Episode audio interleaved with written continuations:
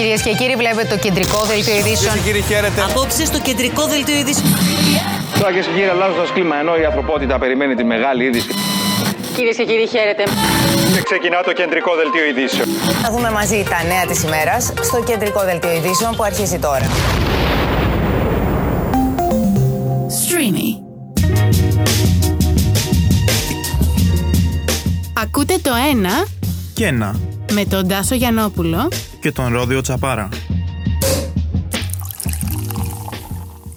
Γεια σας, Είμαι ο Τάσος είμαι ο Ρόδιος. και σε αυτό το επεισόδιο, Ρόδι, με τι ακριβώς θα ασχοληθούμε; Τι Σε είναι αυτό αυτό, το που μας επεισόδιο απασχολεί; θα ασχοληθούμε με κάτι το οποίο είναι αρκετά καινούριο όσον αφορά τις θεματικές. Δεν έχει να κάνει τόσο πολύ με την ε, κοινωνικοπολιτική επικαιρότητα που ασχολιόμαστε, αλλά παρόλα αυτά είναι ένα θέμα το οποίο νομίζω απασχολεί την πλειοψηφία της ε, Το νεολαίας, συνομιλί- ναι, το συνομιλίκων αλλά και μας. των συνομιλίκων μας. Ναι. Και είναι και πολύ hot θέμα νομίζω και είναι αυτό που λες ότι δεν συζητιέται πάρα πολύ. Δεν συζητιέται. Δεν συζητιέται, βλέπουμε ναι. να Για- γράφονται άρθρα γι' αυτό, να δεν γίνονται σκαλίζεται συζητήσεις. αρκετά νομίζω Μμ. και θεωρείται κάτι το οποίο δεν αξίζει κανείς να ασχοληθεί μαζί του ενώ είναι μια κατάσταση η οποία έχει συγκεκριμένα χαρακτηριστικά και διαμορφώνει νομίζω τους ε, σύγχρονους πολίτες ή άμα θέλεις τους σύγχρονους εργαζόμενους Ακριβώς. όταν ε, εισέρχονται για πρώτη φορά στην αγορά εργασίας. Τώρα θα αναρωτιούνται όλες και όλοι που μας ακούν τι είναι αυτό ακριβώς για το οποίο θα συζητήσουμε. Νομίζω ήρθε η ώρα να πούμε ότι πρόκειται να μιλήσουμε για την έννοια της επιτυχίας. Εσύ, Ρόδι, τι ορίζεις ως επιτυχία παρόλο ευτυχία; Κοίταξε να δεις. Να το δούμε, λέει, τώρα στην αρχή της Οι κουβέντας. περισσότεροι νομίζω ορίζουν την ευτυχία και την επιτυχία με βάση τρίτους. Δηλαδή με βάση το τι έχουν ορίσει οι άλλοι ως επιτυχία και ευτυχία.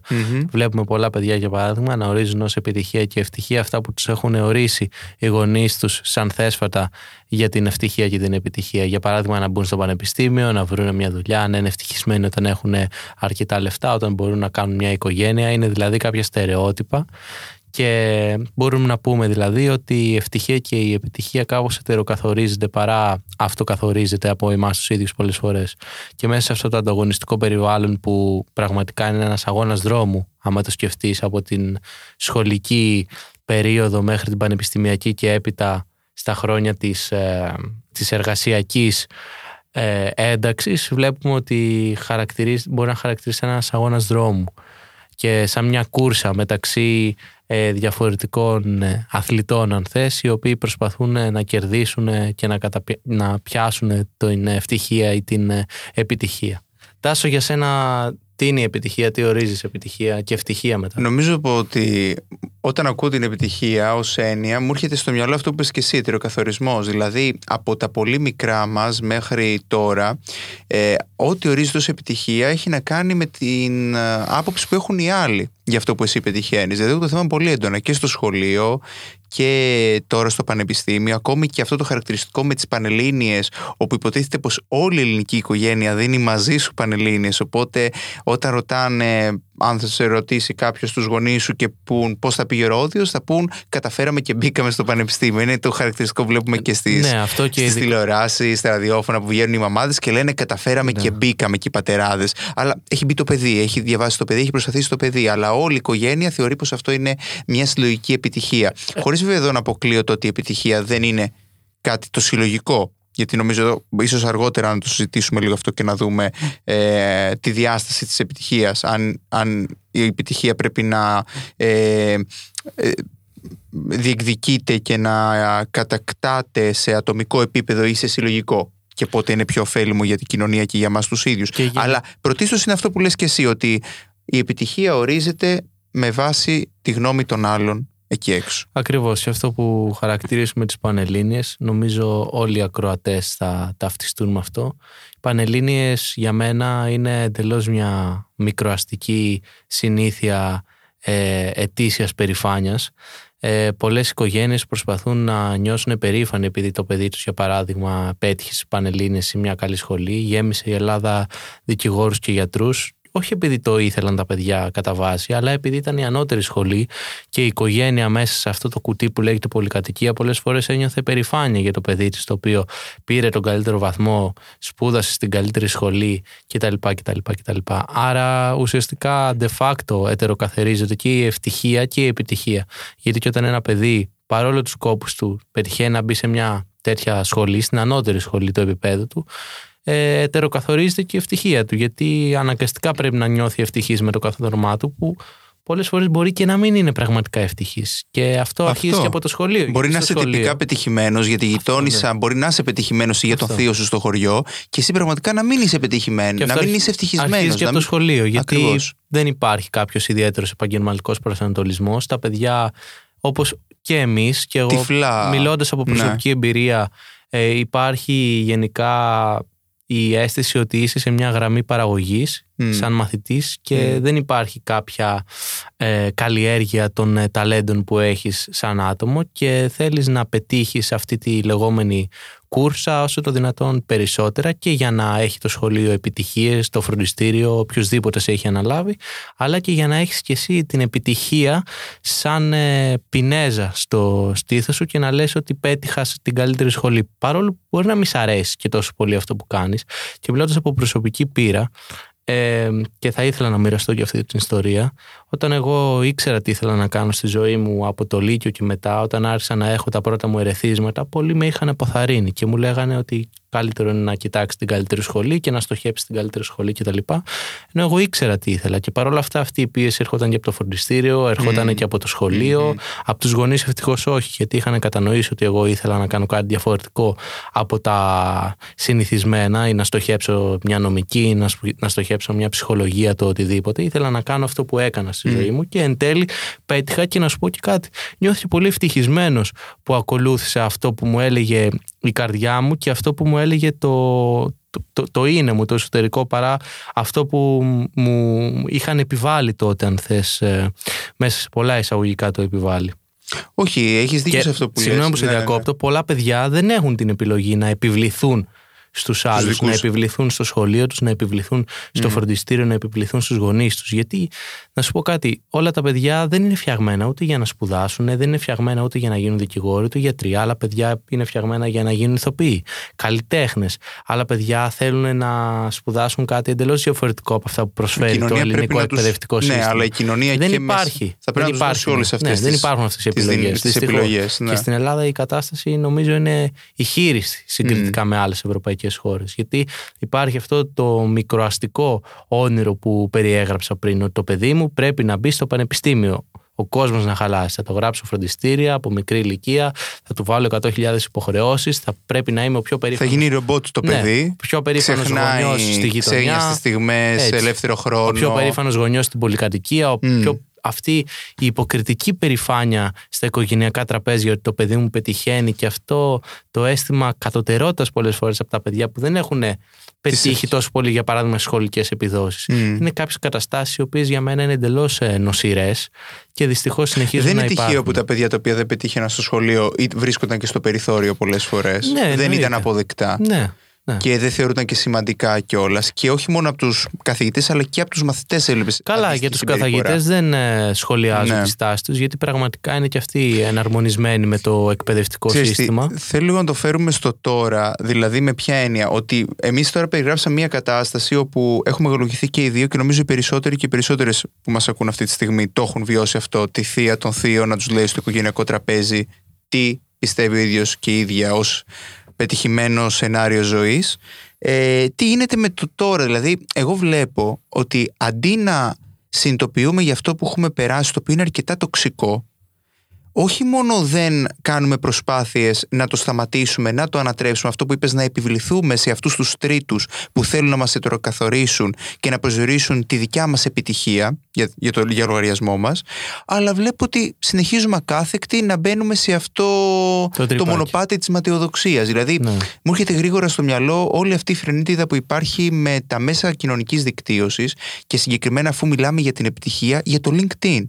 Ναι, Εγώ ναι. βλέ- βλέπω δηλαδή Είναι παιδιά πολύ στη τοξικό, σχολή η μου, αλήθεια είναι, ναι. στην νομική, που σου λέει δεν έχεις LinkedIn και πώς θα βρεις τη δουλειά και πώς θα βρεις την καλύτερη πρακτική. Κοίταξε και να κάθονται δεις. και αναλώνονται ώρες με Κοίταξε να δεις, ναι. απίστευτες ώρες για να βρουν το καλύτερο offer, την καλύτερη Στην προσφορά Ελλάδα, εργασίας. Στην Ελλάδα της κρίσης, της διαρκούς κρίσης, γιατί δεν έχουμε βγει ποτέ από αυτή, ε, νομίζω ότι αυτός ο ανταγωνισμός αυξάνεται ακόμα περισσότερο και δημιουργεί και μια τοξικότητα έτσι, Ανάμεσα στι στο σχέσεις. περιβάλλον. Δεν το έχεις ανάμεσα στις βιώσει εσύ σχέσεις. ποτέ αυτό; Εννοείται, Και εγώ εννοείται. το έχω Και ανάμεσα βιώσει. στον ανταγωνισμό με το ποιος έχει παραπάνω προσόντα. Για παράδειγμα, ποιος έχει παραπάνω γλώσσες, ποιος έχει παραπάνω εργασιακή εμπειρία. Και στο τέλος, αυτό που καταλαβαίνεις με βάση και τις προσφερόμενες δουλειές στην Ελλάδα και ειδικά αν έχεις ακαδημαϊκή μόρφωση, είναι ότι στο τέλος, πάνω κάτω, όλοι στην ίδια φάση καταλήγουν. Δηλαδή, οι διαφορές είναι ελάχιστες όσον αφορά την α, ανέλυξη που μπορεί να έχει ένας νέος πτυχιούχος στην Ελλάδα. Απλά αυτό που λες και αυτό που περιγράφεις με το LinkedIn το έχω παρατηρήσει κι εγώ και όχι απλά με στεναχωρεί. Νομίζω με κριντζάρει αρκετά. Δηλαδή νιώθω περίεργα όταν βλέπω άτομα να βάζουν, να βάζουν πράγματα στο βιογραφικό τους. Πολλές φορές δεν, το, δεν τα έχουν κάνει ή πολλές φορές να τα βάζουν με τέτοιο τρόπο ώστε να θέλουν να ενισχύσουν τόσο πολύ το υπερεγό Εγώ τους. ήξερα ότι το βιογραφικό, το βασικό, ο βασικός σκοπός του βιογραφικού ήταν να το πάρεις, να το πας στον εργοδότη σου, να το δει ο εργοδότης σου και άμα του αρέσεις, με βάση το βιογραφικό που του έχεις δώσει, να σε καλέσει σε συνέντευξη και ο, ε, αν είσαι και ε, ο, ε, πώς το- όχι τυχερός, αν είσαι ικανός και τα λοιπά, δηλαδή αν ταιριάζεις στις απαιτήσεις του αφεντικού σου, να σε πάρει και στη δουλειά.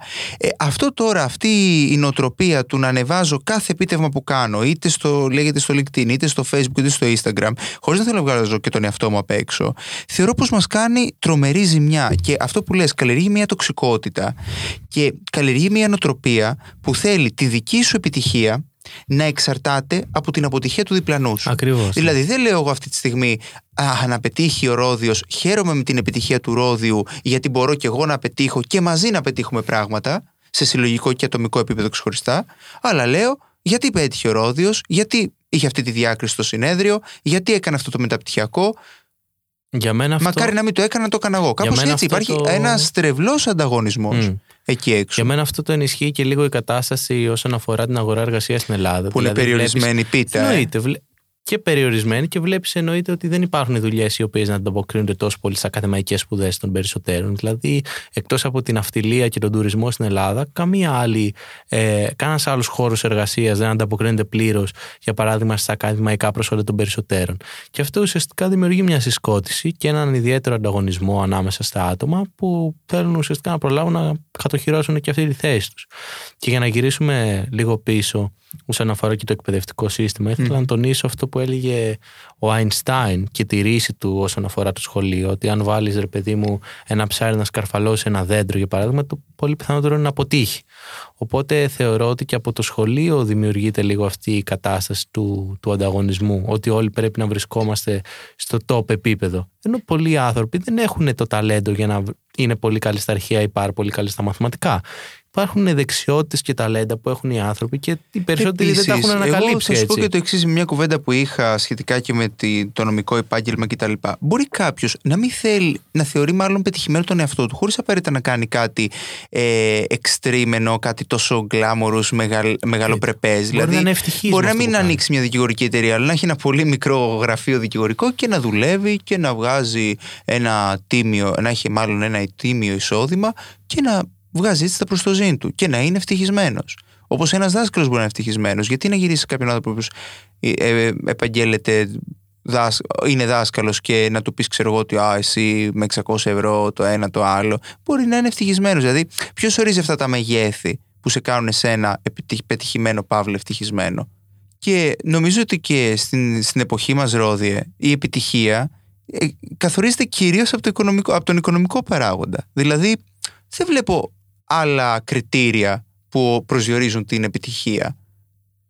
Ισχύει. Η επιτυχία ποσοτικοποιείται. Η- Ναι, και... Είτε αφορά την επαγγελματική σου ζωή, είτε αφορά και την προσωπική σου. Γιατί είπαμε για τα social media προηγουμένως και μου έρχεται στο μυαλό πάλι το Instagram, όλη αυτή η προσπάθεια όλων μας που είμαστε χρήστες σε αυτά τα social media να δείξουμε ότι έχουμε μια ευτυχισμένη, χαρούμενη, επιτυχημένη ζωή, Καλά, ότι έτσι πάμε κι αλλιώς, εκεί, ναι. κάνουμε αυτό, το Νομίζω και ένα, γι' το αυτό άλλο, φτιά- λα, λα, λα. Τα social media νομίζω γι' αυτό φτιάχτηκαν κυρίως και για την επικοινωνία. Εντάξει, είναι και μέσω εκδημοκρατισμού γενικά Είναι μιας εντάξει, ναι. κοινωνίας. Αλλά και είναι μια παράλληλη πραγματικότητα όπου ο καθένας μπορεί να ζει τη ζωή που θα ήθελε να ζήσει. Να αποκρύπτει τα ψυχολογικά του προβλήματα, να αποκρύπτει πτυχές του εαυτού του και να παρουσιάζει μόνο αυτά που θέλει να παρουσιάσει. Ε, αυτή είναι η άποψή μου. Είπες εδώ τώρα ότι τα πράγματα είναι πολύ δύσκολα έξω στην κοινωνία και στην Ναι. αγορά εργασίας. Θα έρθει κάποιος και θα σου πει, ει- ει- ειδικότερα αν είναι και υπερασπιστής του τρέχοντος οικονομικού συστήματος, ότι ξέρεις κάτι ρόδι. Αν δουλέψεις σκληρά αυτό που λέμε, θα πετύχεις. Πώς, πώς είναι στη ταινία στο κυνήγι της ευτυχίας με τον Will Smith που δουλεύει σκληρά, προσπαθεί, κυνηγάει τον ένα πελάτη μετά τον άλλον για να πουλήσει αυτή τη συσκευή που έχει και φαίνεται ότι, δεν θα πούμε τώρα τι γίνεται στο τέλος, αλλά Κοίτα, γενικά, φαίνεται αν πετυχαίνει άμα το, όχι. Άμα το, θε, άμα το, θέτου, άμα Γιατί το λένε θέσουμε αυτό, ότι η έτσι, σκληρή δουλειά λέει θα Ναι, σε κάνει άμα το πετυχημένο. θέσουμε Δεν, δεν έχεις έτσι- ακούσει αυτό που σου λέει. Δεν πειράζει που παίρνεις 400 ευρώ. Δεν πειράζει. Άμα Κάποτε θα δουλέψεις ανέβεις, πολύ ναι. σκληρά, θα ανέβεις και αυτό εντείνει ακόμη περισσότερο τον ανταγωνισμό μεταξύ μας. Ακριβώς. Κοίτα, γενικά στο καπιταλιστικό σύστημα, το να πιάσει την καλή ή έχεις τις ίδιες πιθανότητες με το να πιάσει το λότο. Δηλαδή, αυτή η λεγόμενη κοινωνική κινητικότητα που ευαγγελίζονται οι υπερασπιστές του δεδομένου του παρόντος συστήματος είναι πολύ περιορισμένη και ε, έρχεται με κάποια κριτήρια ανάλογα την τάξη σου, ανάλογα τις σπουδές σου, οι οποίες έχουν να κάνουν και με την τάξη σου. Οπότε η λεγόμενη κοινωνική κινητικότητα και γενικά το άμα προσπαθείς θα πετύχεις ε, ισχύει, αλλά για πολύ μικρότερη μερίδα ανθρώπων από αυτή που μπορεί να έχουμε στο νου μας ή από αυτή που παρουσιάζουν οι, διάφοροι, οι διάφορες καθεστικές τάξεις όσον αφορά την προώθηση του συγκ- συγκεκριμένου συστήματος. Γιατί υπάρχει γενικά αυτή η παραφιλολογία όσον αφορά την ανέλυξη, την οποία βλέπουμε ότι πραγματικά με τα δεδομένα της Ελλάδας δεν υπάρχει κάποια ανέλυξη.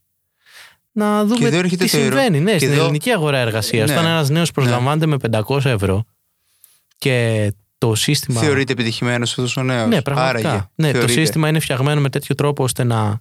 Μάλλον να εξακολουθεί να ζει με 500 ευρώ για τα επόμενα 5 χρόνια. Η ανέλυξη πότε θα έρθει; Δεν έχει ανάγκες.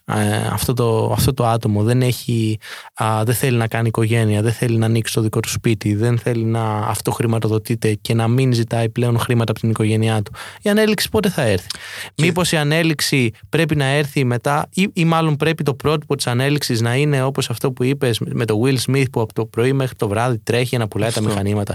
Πρέπει δηλαδή αυτό να είναι το πρότυπο της ανέλυξης; Ναι, σκληρή δουλειά, ναι. Ε, και ειδικότερα μας αρέσει κάτι, εννοείται Αυτό, αυτό. συνεπάγεται Κυρίως σκληρή αν σ' δουλειά. αρέσει κάτι, ναι, ναι. Αλλά θεωρώ ότι γενικά αυτό το μοτίβο ότι άμα που- παλέψεις σκληρά, άμα δουλέψεις σκληρά και τα λοιπά και τα λοιπά και τα λοιπά είναι λίγο παροχημένο πλέον. Νομίζω Το προτεσταντικό μοτίβο ναι, αυτό. Ναι, και είναι ειδικά παροχημένο, Στην περίπτωση όντως, της όντως. Ελλάδας βλέπουμε ότι κάτι τέτοιο δεν ισχύει. Όσο, δουλ- όσο σκληρά και αν δουλέψεις, κατά πάσα πιθανότητα θα συνεχίσεις να παίρνεις τα ίδια χρήματα, τα οποία δεν σου φτάνουν ούτε για τα προστοζήν. Ακριβώς. Και εδώ νομίζω αναδεικνύεται το ερώτημα κατά πόσο η, η- το κυνήγι της επιτυχίας, παύλα ευτυχίας, είναι ζήτημα ατομικό ή συλλογικό. Δηλαδή, α, η κοινωνία τι κάνει σε όλο αυτό, η πολιτεία τι κάνει, δηλαδή θέλουμε επιτυχημένους ανθρώπους, βοηθάει το κράτος προς αυτή την κατεύθυνση.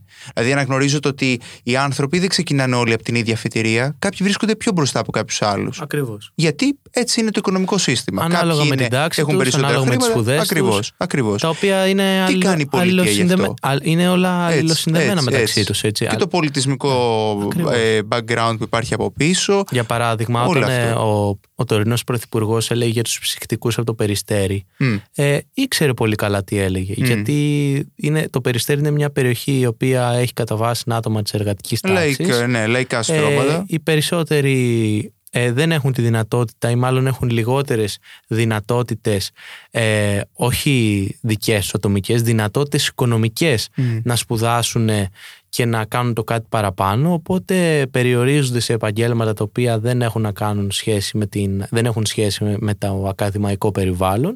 Και ήξερε πολύ καλά λοιπόν τι έλεγε ο, προ- ο τωρινός πρωθυπουργός σχετικά με τους ψυκτικούς. Άρα δεν ξεκινάμε όπως είπες και εσύ όλοι από την ίδια φετηρία. Άλλες, Όχι. άλλες δυνατότητες δυνατότητες όχι προσωπικές αλλά οικονομικές ναι, ναι, ναι. έχει ένα πρωτίστως, παιδί πρωτίστως. ναι, το οποίο μένει σε μια εργατική συνοικία και άλλες δυνατότητες έχει ένα παιδί το οποίο ζει σε μια πλούσια συνοικία ή έρχεται από μια, α- από μια εύπορη οικογένεια. Δεν Και ξεκινάμε όλοι έχοντας από την αυτό ίδια υπόψη αφετηρία. μας, μπορείς να γυρίσεις και να κρίνεις για το αν εν τέλει το παιδί από το περιστέρι κατέληξε να γίνει ψυχικό όπως ο πατέρας του και να πεις ότι ξέρεις κάτι, αυτός απέτυχε στη ζωή του, γιατί συνεχίζει το επάγγελμα του πατέρα του, δεν κατάφερε να σπουδάσει, δεν κατάφερε να κάνει κάτι που θα του έδινε ένα, μία όθηση να ξεπεράσει ε, το κοινωνικό στίγμα των γονιών του και, Που να και πάλι ανέβει, αυτό που να σχολιάζεις ανέβει τώρα, κοινωνικά. όσον αφορά το, Ναι. Να ξεπερνάει τους, γονιούς τους, τους, τους γονείς του, με συγχωρείς. Ε, ως προς την Είναι κοινωνική κάτι, ναι. κινητικότητα. Μερικές Έτσι το φορές, λέω. Δεν ναι. δεν θεωρώ ότι είναι κακό να είναι κανείς ψυχικός, απλά θε- λέω ότι υπάρχει ναι, ναι. αυτή η ανέλυξη, αυτή η Θέλω να δυνατότητα. σχολιάσω πάνω σε αυτό που λες. Ναι, ναι. Και μακάρι να είχαμε και ένα ψυχολόγο στην παρέα να το, Μμ. να το σχολιάζει Να από ένα φέρουμε. δικό του Να πρίσμα. φέρουμε. Ελένη, ελπίζω να μας ακούς, ότι να- να μερικές φέρουμε ένα φορές- ψυχολόγο. Μερικές φορές οι γονείς, οι γονείς μας ε, θέλουν να πάρουν την εκδίκησή τους απέναντι στην τωρινή κοινωνία μέσα από εμάς. Ω, σαφώς. Βέβαια. δηλαδή, βέβαια. πόσες φορές έχουμε ακούσει το να κάνεις κάτι παραπάνω από σένα και σου δίνουμε ό,τι θες για να έχεις μια καλύτερη ζωή από εμάς. Δηλαδή, βλέπουμε Μόνο ότι και, μόνο στους- επειδή δεν έκαναν αυτή. ναι, και στους γονείς μας υπάρχει μια πικρία ή μια αίσθηση ανταγωνισμού απέναντι στους άλλους ανθρώπους. Ή νιώθω ότι και γενικά παίρνουν αυτό που σου είπα, μια εκδίκηση όσον αφορά τη ζωή τους μέσα από εμάς. Άρα συνεχίζεται αυτός, ε, αυτή η κούρσα που περιέγραψα πριν. Ναι, και συζητώντας για, για αυτό για το, για το ζήτημα της επιτυχίας, δηλαδή και την ευθύνη που έχει η πολιτεία. Δηλαδή, εδώ νομίζω πρέπει να σταθούμε. Γιατί, διότι καμιά φορά όταν πετυχαίνει κάποιος, ξέρεις, η πολιτεία τρέχει να πει ότι τον στηρίξαμε, δώσαμε υποτροφίες, κάνουμε, ε, ράνουμε κτλ. Ε, τι γίνεται όμως με την αποτυχία; Εκεί, βλέπουμε το άτομο το εντός εισαγωγικών αποτυχημένο, γιατί είπαμε ότι είναι κάτι πολύ σχετικό, το αν είσαι επιτυχημένος ή αποτυχημένος, και τον δείχνουμε με το δάκτυλο και λέμε ότι είδες, δεν τα κατάφερε και δεν ασχολούμαστε μαζί του. Δεν αναζητούμε τους παράγοντες που λειτουργήσαν ανασταλτικά στο κυνήγι το δικό του. Εγώ είχα ένα πολύ προσωπικό παράδειγμα, ε, στο στενό μου οικογενειακό κύκλο, το καλοκαίρι, Ναι. όπου ένα, ένα άτομο, το άτομο Χ για παράδειγμα, ε, είχε εξαιρετικές δυνατότητες, είναι πραγματικά μια διάνοια για μένα. Ε, και ήταν πολύ καλός σε συγκεκριμένα μαθήματα. Ήταν πολύ καλός στη φυσική, στα μαθηματικά, στη χημεία.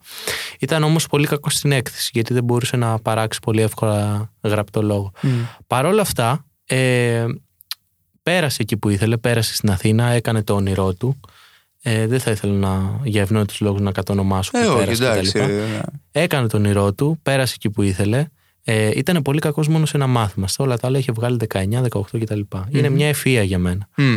Αν, είχε, αν δεν είχε καταφέρει να περάσει στη σχολή της αρεσκίας του στην Αθήνα, ε, η κοινωνία, ο στενός ε, κοινωνικός του περίγυρος, πώς θα την αντιμετώπιζε; Θεωρώ με μια αίσθηση λύπησης, με μια αίσθηση συμπόνια και με μια αίσθηση ε, σε εισαγωγικά περιθωριοποίησης ότι α, αυτός δεν τα κατάφερε. Ε, εντάξει, τι να κάνουμε.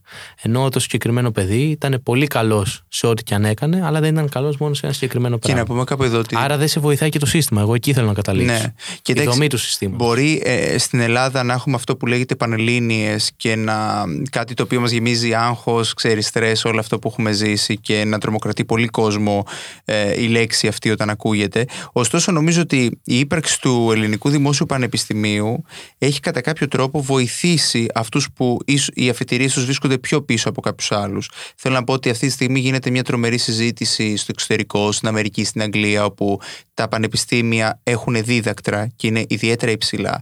Για το αν ορθώς ή όχι λαμβάνονται υπόψη κριτήρια όπως είναι το κοινωνικό υπόβαθρο του άλλου, ο σεξουα- σεξουαλικός προσανατολισμός, ε, οι δυσκολίες γενικά που έχει αντιμετωπίσει στη ζωή του, ε, πέρα από τα ακαδημαϊκά κριτήρια. Και αν αυτό είναι σωστό ή όχι. Δηλαδή αν θέλω πανεπιστήμια όπου θα υπηρετούν και ένα άλλο σκοπό πέρα από τον ακαδημαϊκό, όπου θέλω πανεπιστήμια δηλαδή ανοιχτά, πανεπιστήμια που θα έχουν μέσα την διαφορετικότητα, ποικιλία στους ανθρώπους τους ή θα έχω πανεπιστήμια αυστηρά ε, ε, δομημένα, ε, ε, διαρθρωμένα μάλλον με, με τα ακαδημαϊκά κριτήρια, δηλαδή με το ποιος είναι καλύτερος, ποιος έχει τους καλύτερους βαθμούς και γίνεται μια έντονη συζήτηση στο εξωτερικό. Εδώ δεν γίνεται γιατί δεν έχουμε δίδακτρα.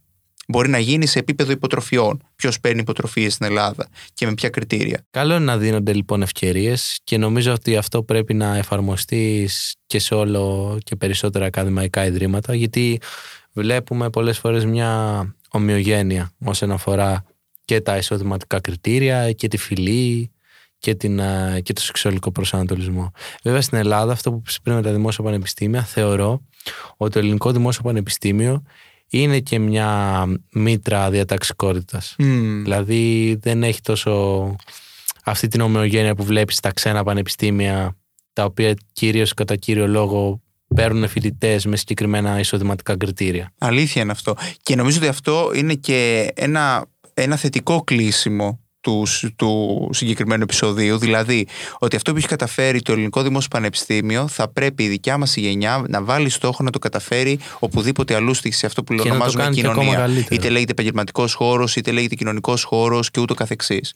Και να αμβλύνουμε τις όποιες ανισότητες υπάρχουν μεταξύ μας, ευκαιριών, μέσα από αυτές τις παρεμβάσεις που τις θετικέ διακρίσεις με κάποιο τρόπο, τα προνόμια που θα παίρνουν αυτοί οι οποίοι ξεκινούν α- πολύ πιο πίσω από κάποιους άλλους, ε, χωρίς βέβαια να συμβαίνουν οι όποιες αδικίες. Νομίζω αυτό είναι το ζητούμενο και αυτό, α- αυτό καλεί τη δικιά μας γενιά να βρει απάντηση. Γιατί βλέπουμε ότι όσο περνάει ο καιρός, οι ανισότητες αυτές μεγαλώνουν, οξύνονται, δεν αμβλύνονται. Ο στόχος μας είναι να αμβληθούν αυτές οι ανισότητες και όντας όλοι πετυχημένοι, να, μάλλον να καταλάβουμε, να βάλουμε στο μυαλό μας το ότι δεν πρόκειται να πάει, να πάει κανένας μας μπροστά, να κάνει μεγάλα βήματα, εάν δεν κάνει μεγάλα βήματα και ο διπλανός του και συνολικά η κοινωνία. Η Ακριβώς. επιτυχία δεν πρέπει να ορίζεται ως ένα ατομικό στοίχημα. Πρέπει να είναι συλλογικό στοίχημα. Ακριβώς, γιατί στο τέλος της ημέρας βλέπεις ότι άμα προχωράς κάπου μόνος σου, το πιθανότερο είναι να επιβιώσεις, παραδείγματος χάρη, για μερικά χρόνια. Αλλά όταν, για παράδειγμα, μια κοινωνία έχει φτάσει στα ωριά της και εσύ συνεχίζεις και προχωράς μόνος σου και κοιτάς μόνο τον εαυτό σου, την προσωπική σου ανέλυξη, την, α, την α, καλοπέρασή σου κτλ., τότε δυστυχώς θα, σε- θα, θα πληγείς κι Έτσι, εσύ. έτσι, Αργά ή έτσι. γρήγορα θα πληγείς κι εσύ. Οπότε, πρέπει να υπάρχει αλληλεγγύη οπότε δηλαδή. σε αυτόν έτσι. τον κόσμο και σε αυτή την κοινωνία που προτάσει τον ατομικό Τον κυνήγι ατομικισμό. επιτυχίας, τον Ναι. ατομικισμό, προτάσουμε Τη συλλογικό. συλλογικότητα. Ακριβώς, τη συλλογικότητα, συλλογικότητα. ναι.